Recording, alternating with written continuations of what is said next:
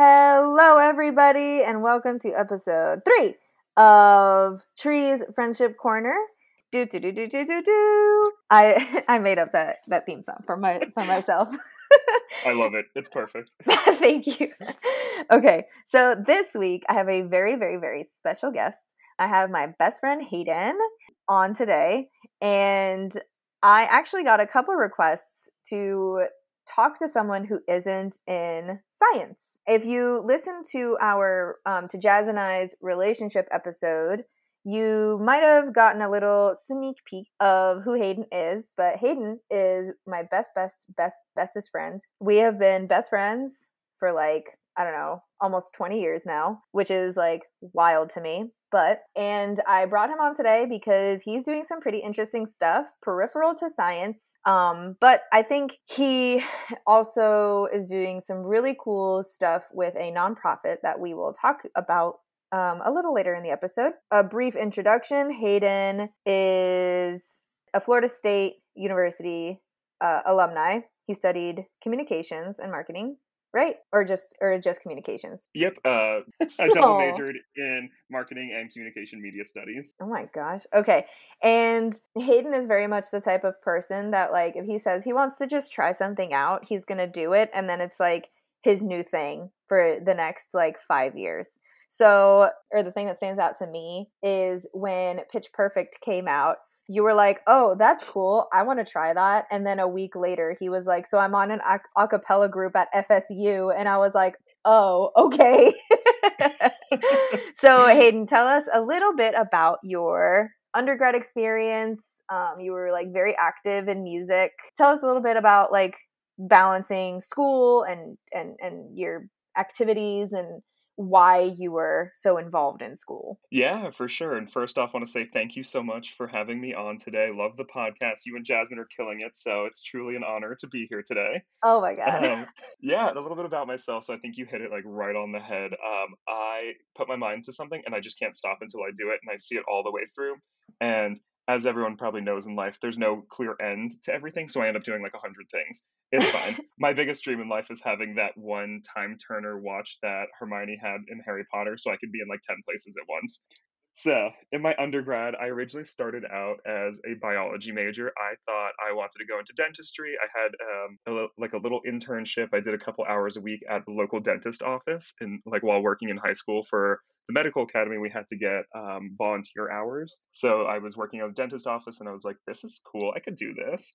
So I started as a biology major at FSU and I lasted all of one semester, the summer semester. So it was exp- very, very short. So I, I was a bio major and it just wasn't working out. I took trigonometry and it was the first class I ever didn't pass. I got a D in the class and then with like all the extra cl- credit and like pulling it all together i ended up getting like a final grade of like a c in the class and i was like that's it my pride t- took too much of a hit and i was like i can't do anything that involves like heavy math like this so then I spoke a lot to the advisors, and eventually I landed on marketing.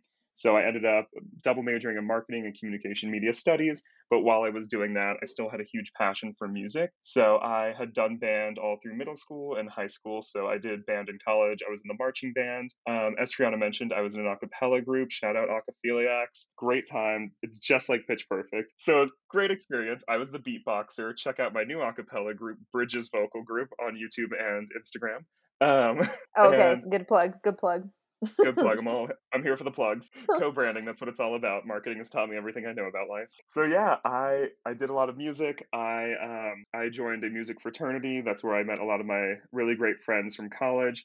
And eventually, I ended up interning in Washington D.C. at a really tiny multicultural agency and I thought that was it. I was like, this is the coolest thing ever. I'm going to work in New York City in a top tier advertising agency. And like everything I do, I put my entire attention and mind to that. I was like, these are the steps I have to take. This is what I have to do. So I, before I even got back to Tallahassee, Florida, I reached out to WFSU, who's a local PBS and NPR affiliate.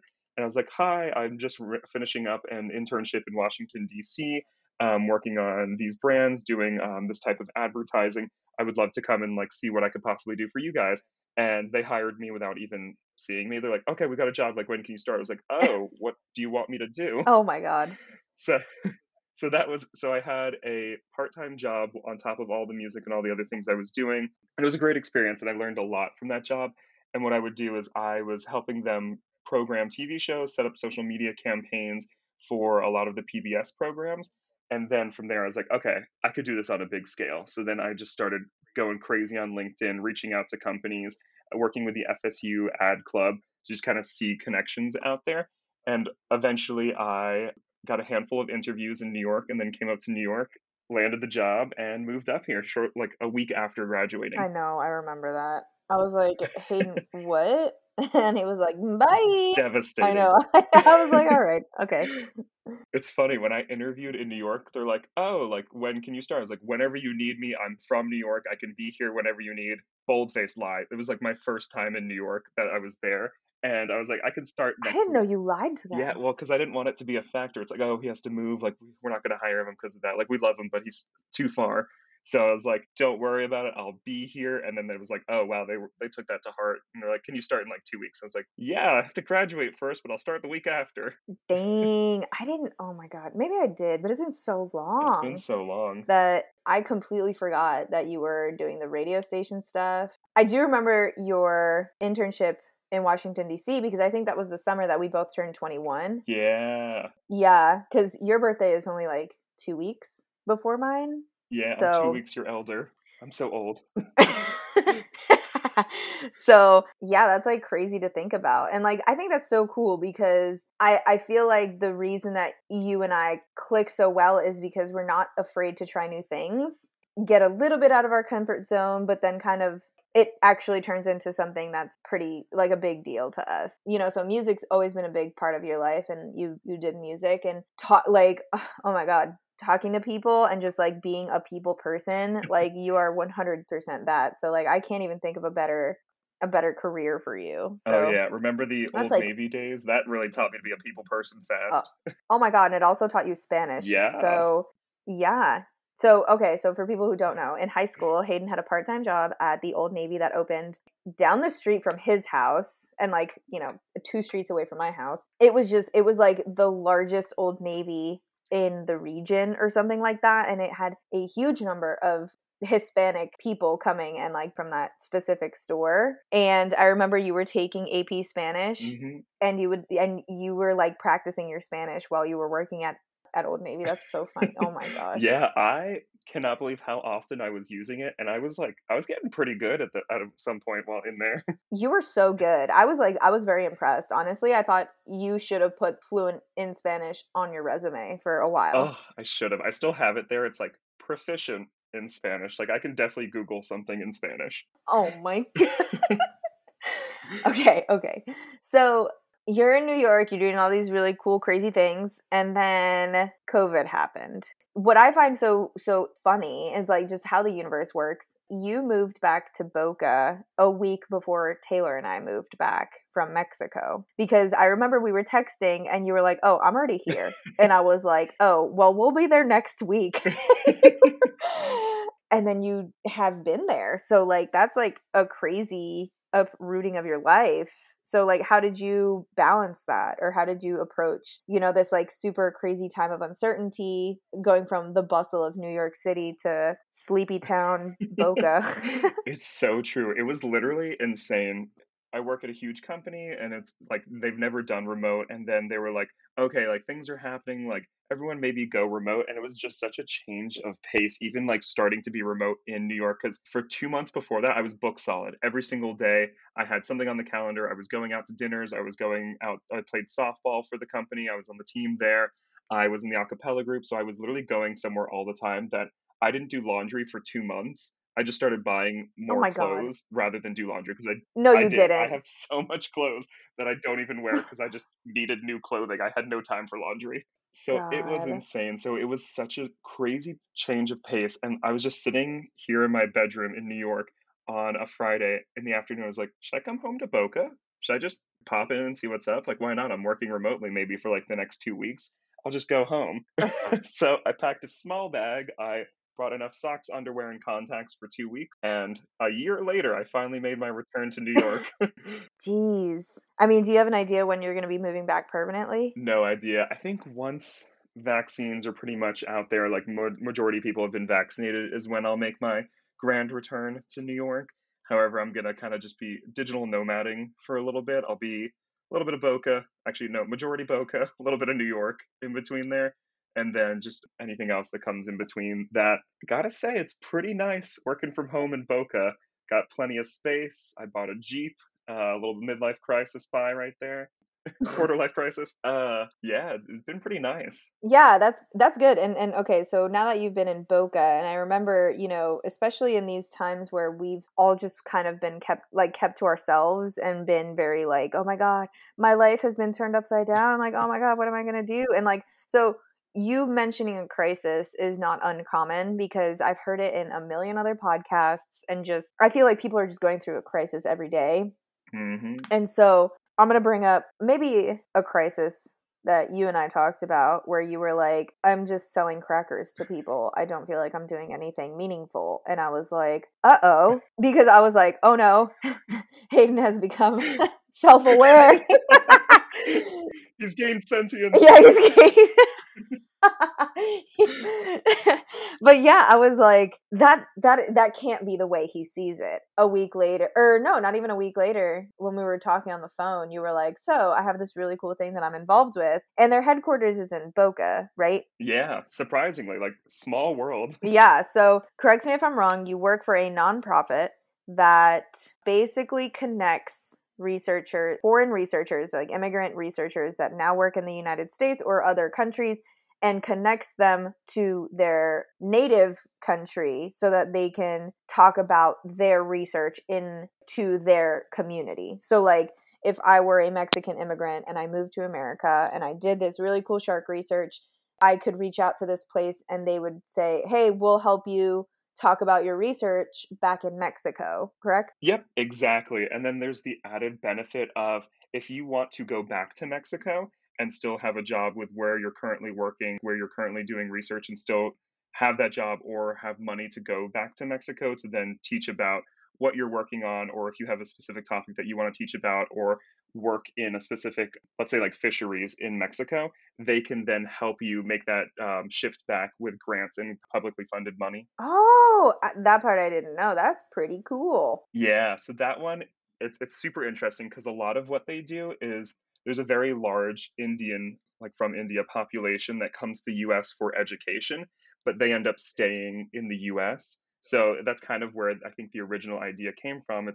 These people who've expatriated from their home country now have this like great education that they got from the US. It's very formalized. It's very like this is the path you follow, and then this is kind of how you can get into research from there. The idea is to bring back all those all the things that they've learned, all the research, all the steps, all the procedures, all the work that they've been working on back to their home countries to really knowledge share that and then grow the home country as well. Okay, cool. So like now what's your role in it? What are you doing? Yeah. Yeah, so it's funny to say like I had this huge like existential moment of I'm literally selling crackers on Facebook. Like, what am I doing with my life? When did I start using marketing for evil and not for good? and I had all this like spare time now because when I'm working from home, I don't have to worry about commuting. My commute is a 30 second walk to the kitchen and then back to my bedroom to open my computer. so I have all this spare time and all this extra time that I was looking for an opportunity to use my marketing abilities for good. And I've always had a soft spot for science and soft spot for academia and i was just looking around for different volunteer opportunities where i could really use my like knowledge of social media and marketing to help other people and then I came across this uh, International Professors Project is the name of the nonprofit. They uh, based out of Boca Raton, but essentially work globally. It's across all countries in the world. And what I do for them is I work in the social media department. I train other people on how to interact on LinkedIn, Facebook, Twitter, how to garner engagement for whatever they're working on. So if they have a research paper and they want to get more eyes on it, we can share it in one of our LinkedIn groups that are very applicable to it. So if it's environmental science, we have, I think, over like 100,000 people in our LinkedIn group. So we can share that with 100,000 different people all over the globe, and then people can just weigh in with their thoughts. So I teach people, okay, you can use this group for this. Go ahead and tag these people there, researchers or professors that work in that sort of field, and they can definitely weigh in, give you thoughts, or just kind of like share it out to their own networks.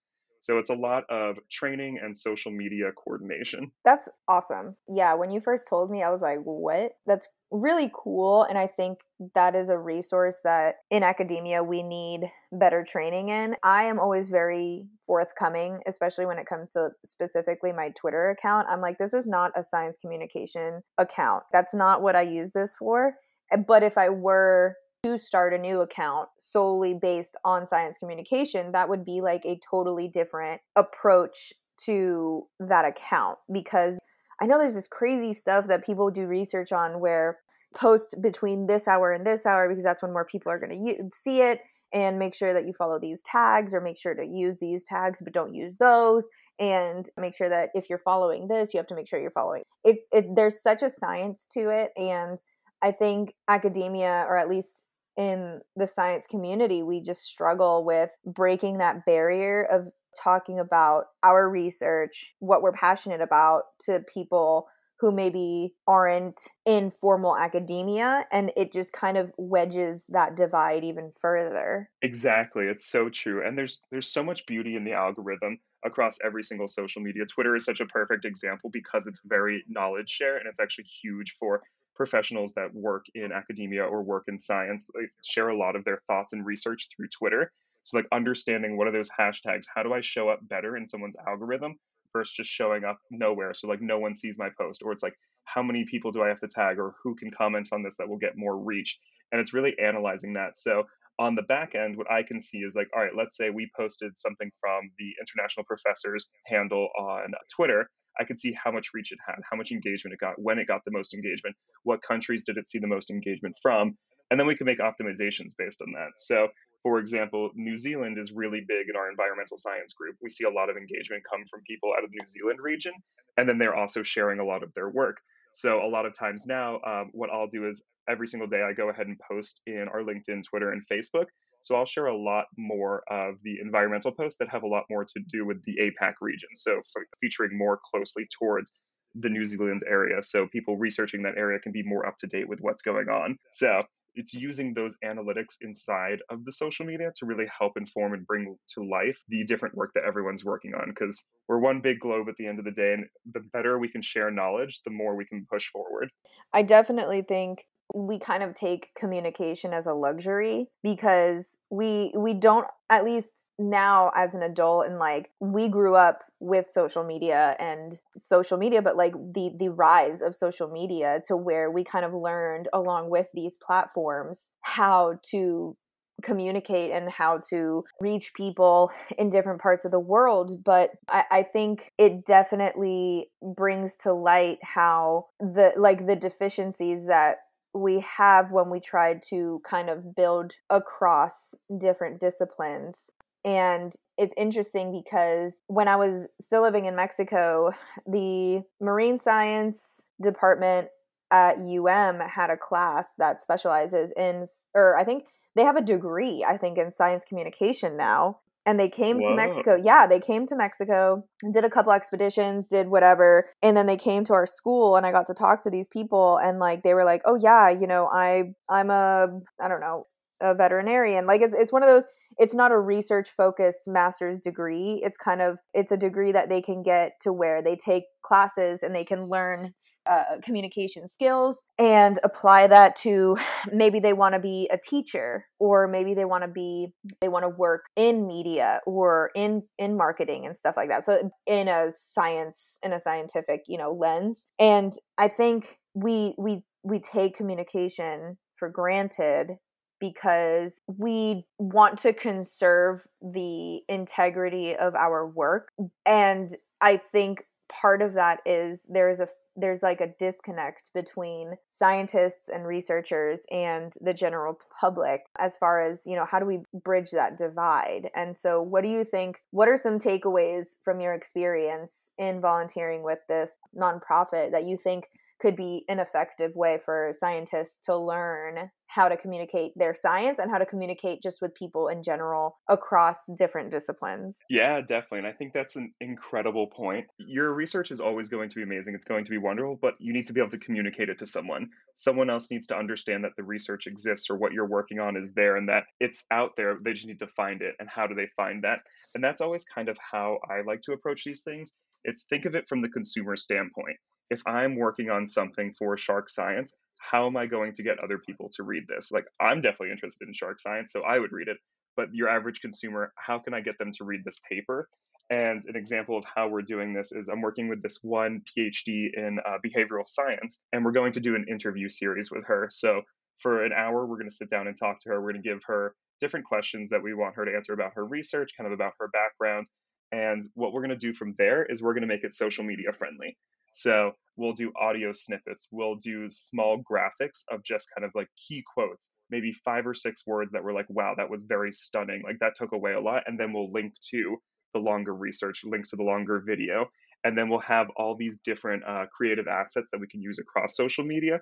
So on Twitter, we'll make sure that a six second video of kind of what she's talking about that really brings someone in drives that curiosity and then we'll make them be more curious to really learn about what her research is about. And then if we see that's doing well maybe we'll do a text post about that. Maybe we'll put that on facebook. We'll put it on linkedin. We'll tag people on linkedin so we'll just find all those different avenues in order to really optimize the mix to make sure that she's getting the engagement and also the reach that her research deserves. Mm, I like that. Yeah, I recently started listening to this wonderful podcast, and one of the things that they talk about, and one thing that I definitely feel like we academia is very gatekeepy about is the advancement of certain not students but like different levels so like there could be like i see it on twitter all the time like there's there's so many conversations about phd students and postdocs and oh my god this sucks oh my god this is great. Oh my God, I had this great day in the lab and blah, blah, blah. But then no one talks about like master's students, no one talks about undergraduate students in academia and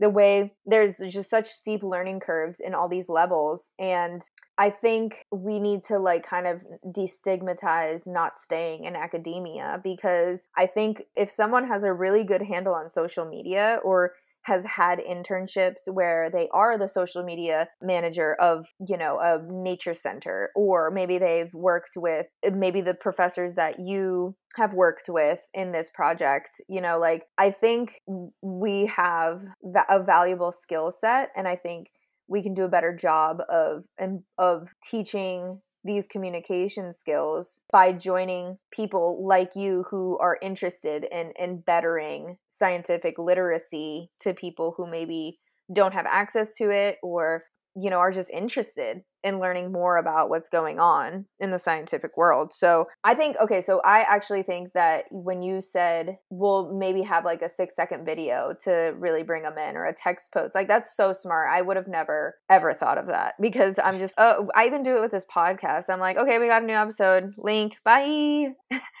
I don't even think about it that mm-hmm. way. And and that's an error on my part because I'm just not good at that type of communication. Like I can talk to whomstever I want, but like when it comes to science, I feel like I don't do it in a very effective way. So like what do you think after engaging with all these sciency type people? What are what are some things that you can say, yeah, these are definitely skills a, B, and C are definitely skills that would be valuable in a scientific environment. Yeah.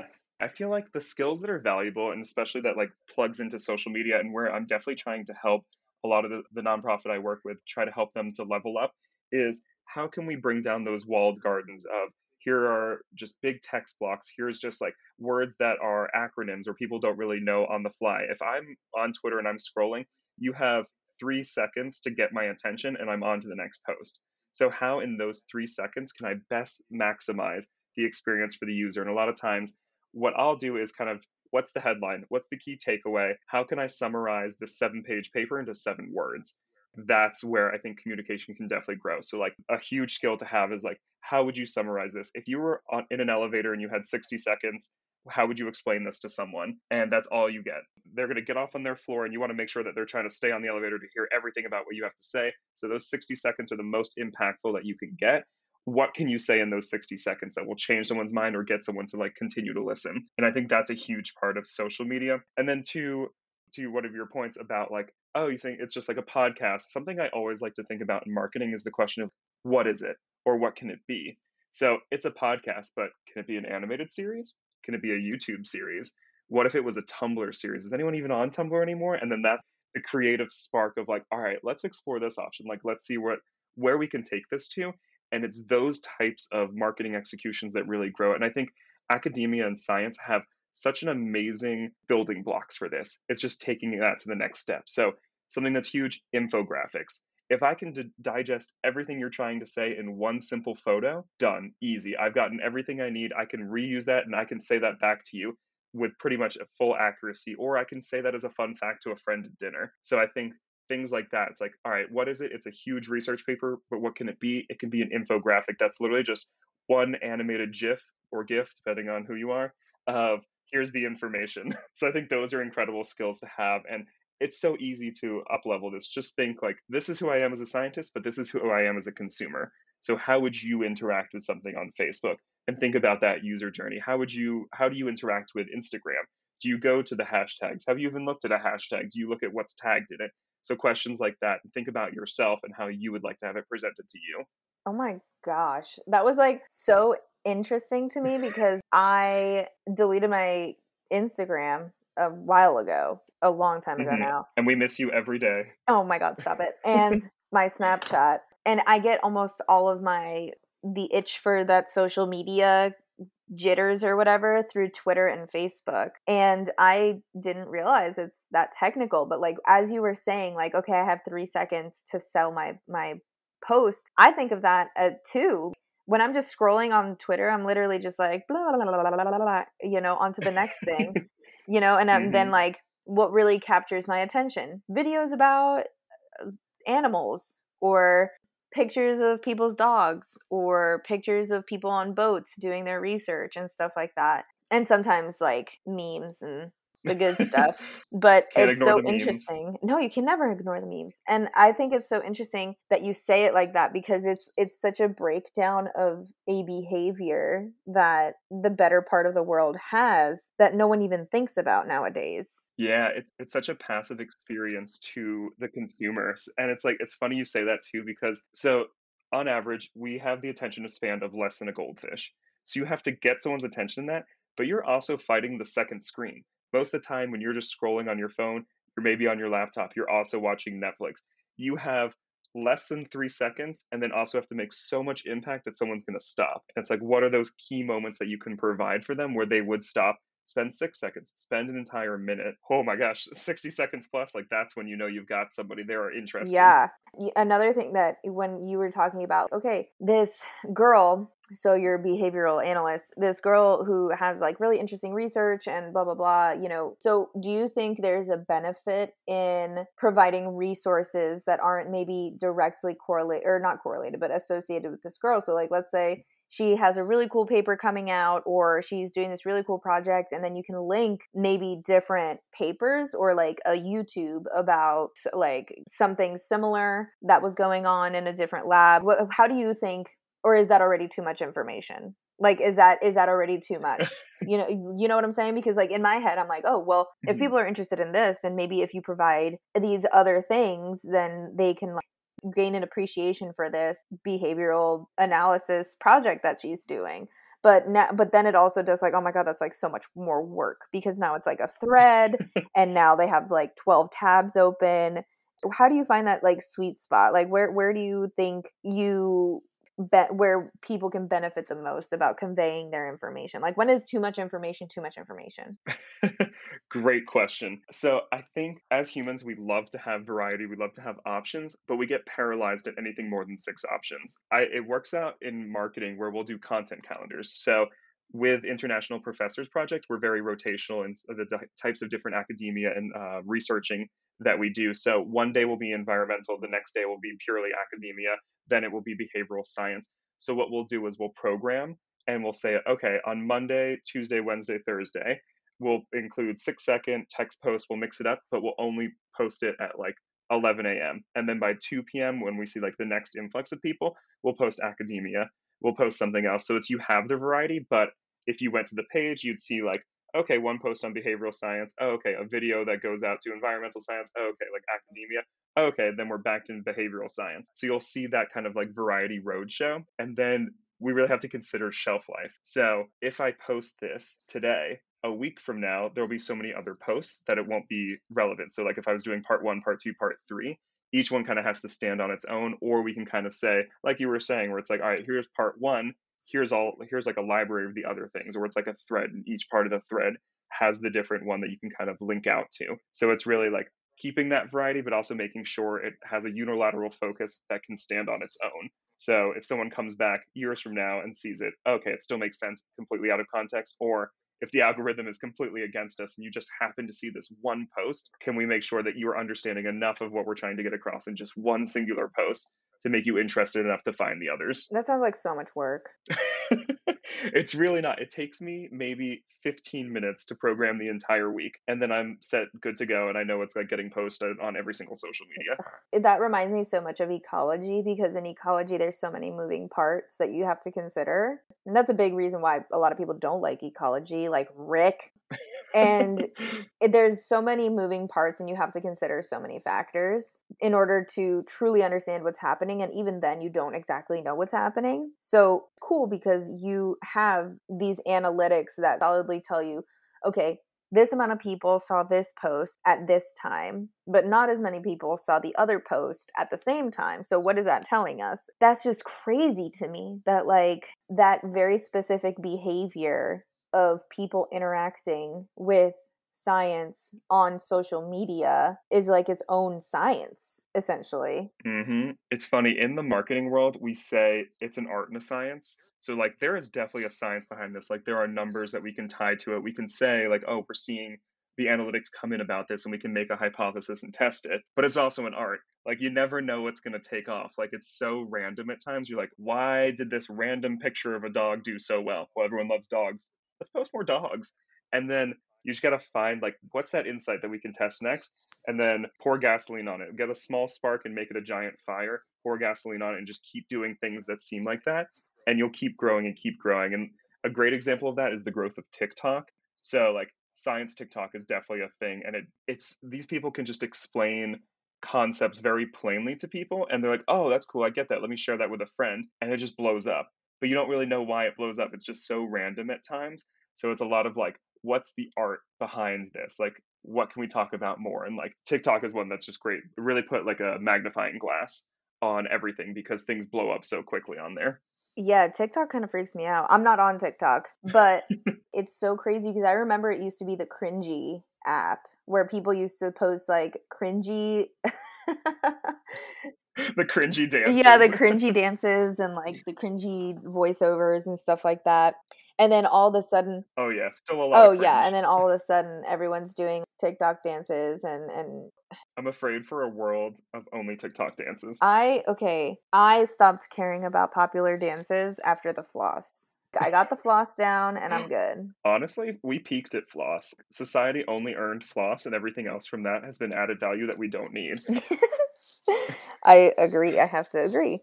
It's crazy to me because people are just so unpredictable and it's so hard to see what people are going to care about. Okay, so I don't generally engage with people who don't believe mainstream science, but it it definitely came to my attention and it was definitely something that I have learned about over the years. So particularly right now there's a lot of people that are saying they're like anti-vax and and and you know anti-covid vaccinations and stuff like that. And I think there was just a big problem with people not understanding how vaccines work in the first place to where when the pandemic happened and all these vaccines came out very quickly, people were freaked out by that. And they were like, oh, well why why couldn't they have done this before? Or oh my god they planned it or they came from a lab and stuff like that. So for me and especially i have like i don't generally get impatient with anti-vaxxers because I try to put myself in their shoes to where they don't I don't I don't think they understand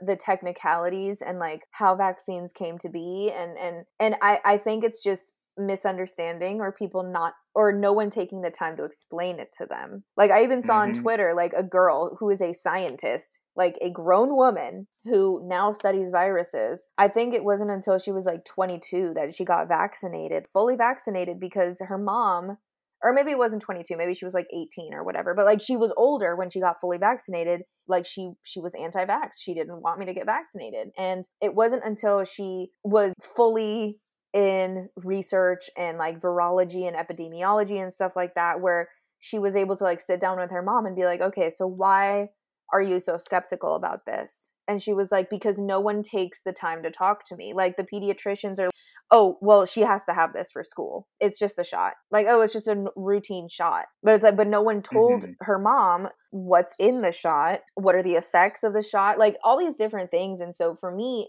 i understand that there are people that are very ridiculous and like think it causes autism which it doesn't.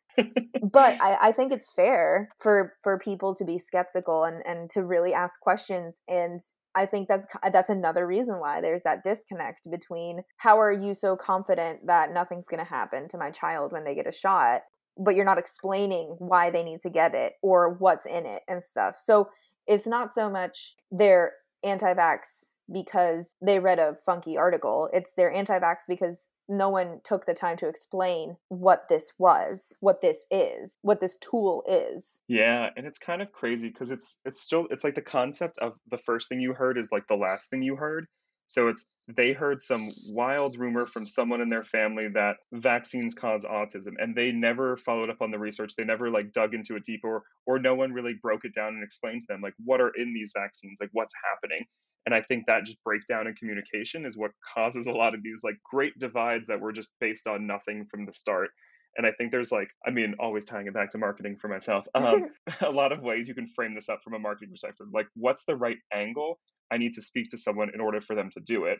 How do I talk to someone that they'll care about it most? Like maybe they don't care about other people, but they care about their grandparents. So this vaccine's not for you or your neighbor. This is for your loved ones. And it's like that simple framing of it is very different than like your child needs this for school. It's understanding like what's the the angle for them, like what's the consumer point of view for this, and what questions will they have, and how do you answer them with just very simple, plain language. Yeah. Oh my god, this was like a really good conversation. I'm so glad that oh same you were able to tell me all about this kind of stuff because I have been very interested in how like communication works, and even though I don't I don't consider myself a science communicator when science communication became like a buzzword, I guess, in academia and just like in the peripheral area, I was like, oh, well, it's just like sharing articles, right? If I just like retweet this, that's science communication. And then like as I as as I kind of started engaging with more and more people in the community, I realized like no, it's not that. It's it's way more intricate and it's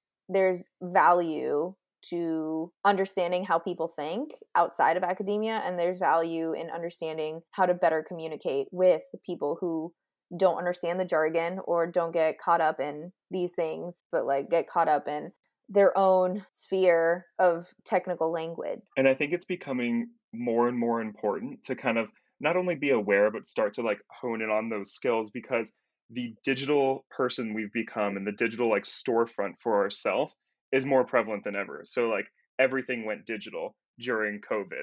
So now you kind of have to have that digital presence. You have to have that way to communicate what you're doing, not in a face to face environment, because you won't get that opportunity with everyone anymore. So, how can you express your thoughts very clearly, very quickly through social media? Or kind of how can you just get your message out there? And how can you create that digital persona? How can you create that like front of store for yourself before you can talk more about your research and your article? how can you really create that digital welcoming mat for everyone. I love that. I love that. I love that so much and I think that's like incredibly interesting and I'm glad that we had this conversation because when I when someone asks you like, "Hey, what do you do?" It's you you don't say like, "I sell crackers" on Facebook because yeah. that, that's just like so that's not even remotely the what exactly you do like that's the end product people only see that end product. It's so funny and hard to describe what i do that i just kind of like sell it really short i'm like if you've seen an ad for crackers on facebook it's because of me and that's a very oversimplification of it but I feel like it's been forever since you've heard business Hayden talk, Tree. So this is what I this is what I do. This is so oh my god, the last time I remember we were at Duffy's and it was when Pokemon Go was huge and it was Oh my god. you had you were still I think at Horizon and you did that's what it was called, right? Horizon? Yeah, Mhm. and they you did the Veri- the Verizon ad for Pokemon. I think that was the last time I had business Hayden. Yeah, it was the it was Sprint, Sprint the Sprint, phone company. Sprint. I wasn't cool enough to be on Verizon. but yeah, I've I've had my run around so many brands since since then. I do a lot of um, food products now, so like CPG, consumer packaged goods. Essentially, forty percent of your pantry right now is most likely a product I do advertising for. And I had a quick stint in the uh, B two B space with uh, SAP for um, B2B marketing, but so like a lot of what they do is like cloud based products was like my main thing. So expenses, digital transformation, Internet of Things, things like that. So I got a lot of a lot of education there, but I'm back to my cookies and crackers. Do you get any for free? Sadly, no. Back in the office, we did like all the time, and I had I tell you, I had every flavor of Oreo. They come up, they need more things to do with what they do because they're just coming up with any old flavor these days. It is wild. Yeah, I Um, was offended. My friend told me he tried the Swedish fish flavored Oreo and he was like, I'm sad. Yeah. Oh my God. They did a Chips Ahoy Sour Patch Kids. We used to use that as like a punishment. Like if you did something wrong, you had to go eat one of the Sour Patch Kids and chocolate chip cookies as like a your punishment because it was so bad. I mean, they have a Sour Patch cereal now. Oh no. Yeah, no, I swear. Go to the go to the Publix by your house and and you'll see it. I'm unwell. That shouldn't be allowed. I'm going to speak to someone at work on Monday. we need to pull that immediately. I know. No, yeah, Oreo. Oreo's being weird. Oreo's been on that weird stuff. They've been they've been eating too many cookies. Yeah, it's funny because like Oreo, weird on the products, great on the marketing. Ritz, who is like my biggest client, amazing on the products. They have it all, like everything under the sun. Ritz does, and then their marketing's like so lame. It's it's it's like feel good, but it's like okay, you just made like a crumbled version of your cracker for pies. I don't need to like feel emotion about that. I just need to buy it. Like right. Yeah. Yeah, Ritz has a bunch of stuff. Now that I think about it. yeah, I mean, low key slept on cheese crispers. Check them out. That was the product I launched last year. oh my god, year. cheese crispers, they're so, good. so good. Oh my gosh, you've had them? Yeah, the cheddar Oh ones. my gosh! All right, which flavor? Cheddar is so good. So Better good. than the four cheese and herb. Yeah, I have to be careful about my snacking though. Like our snacking staples in the house are like pretzels and hummus and Love. chips and salsa. Ooh. And I also I dabble. love chips and salsa. Chips and salsa is so good. And then I also because I'm trying to make those gains and get swole. I eat a lot of peanut butter and apples. Ooh, that's good. That's nice and healthy. It is very healthy. I don't know. I keep telling myself like this is good. As I'm like dipping my good for you. apple in the peanut butter. well, do you know what? That's so. Do you know what cookie is actually pretty good and I feel like I slept on for most of my life? What? Fig Newtons. Whoa. So that is one of my products, but they do no marketing. What? So like if Fig Newton ever gets money to do marketing, I would get to run it for them. They don't spend anything on advertising. so Fig Newtons are rude. great. So rude. Also Lorna Doones. Loki slept on. I love those too. There's another one they don't spend any advertising. It's just like a like vanilla wafery kind of cookie. Yeah, I've definitely seen those. Do you know which which are my favorite? I shouldn't say snacks because they're def- they're cookies, man. Like I don't know, they're not like snacks, they're cookies. The Belvita, well, all the Belvita products, oh my god, to die for. But they have like 24 grams of sugar per serving, and I'm like, okay, that's a lot. Um, so That's so funny. But you get four hours four hours of energy per every pack. I do Belvita too. yeah, uh, right. I know that, but like, I don't know. It seems suspicious to me. But my favorite one of their line is the chocolate filled sandwich cookies. yes. Oh my those God. so good. Oh, you- Dangerous. oh my gosh. You, you know what I used to do in college? I would get the cinnamon apple Belvita and I oh. would fill it with peanut butter and make like a massive nutter butter. Incredible. That was probably like 10 million calories. Like horrible for you. So good. Did not need that much protein packed into something that's already full of sugar. Oh my god. Well, Hayden, next time I'm home Tree. and you're and you're home, we're gonna have to go through Publix and just walk through the aisles, and then you're gonna have to tell me like, I do that one, I do that one, I do that one, I do that one. And the Publix by our houses are so small. It's like so small, so like it's not like it, we're Yeah. super. It's funny. The one on like 18th Street near Sandalfoot, literally all of the products I work on are in like a singular row. Look at all these chickens. I do all their advertising. Look at all these chickens. I mean, yeah. My children, they are there. They are Oh. waiting to be purchased all next to each other. But like the one right near us, it like kind of splits out them into different spots, which is whatever. I noticed that there's a couple, like the small Publixes, they don't have the two for one bins at the front. Yeah, that should that should be illegal. That's against human rights. Like they shouldn't be able to do that. The BOGO is what makes it good. And ex- Mhm. and they do it in the aisles. If if they don't have the the two for one bins, they'll have them in the aisles. Oh, but then it's harder to find. And like honestly, like shopper marketing theory is like you'll buy more on impulse if you just see them in the bins versus like in the aisle. You're like, oh, I'm in the aisle here for a reason. Yeah. But if you're just walking in the door, you're like, oh, like your mind state is a lot more like available to be persuaded to buy something. Oh yeah, one hundred percent. And like especially since Tay and I are healthy, we shop the outside of the grocery store and only go in the aisles for like coffee or mayonnaise or something like that. And hmm and so That's how you got to do it. I know. I'll go in and I'm I remember I had I stood in front of the protein bars, like the nut the you know the granola protein bars. There's like that whole hmm um, Love granola.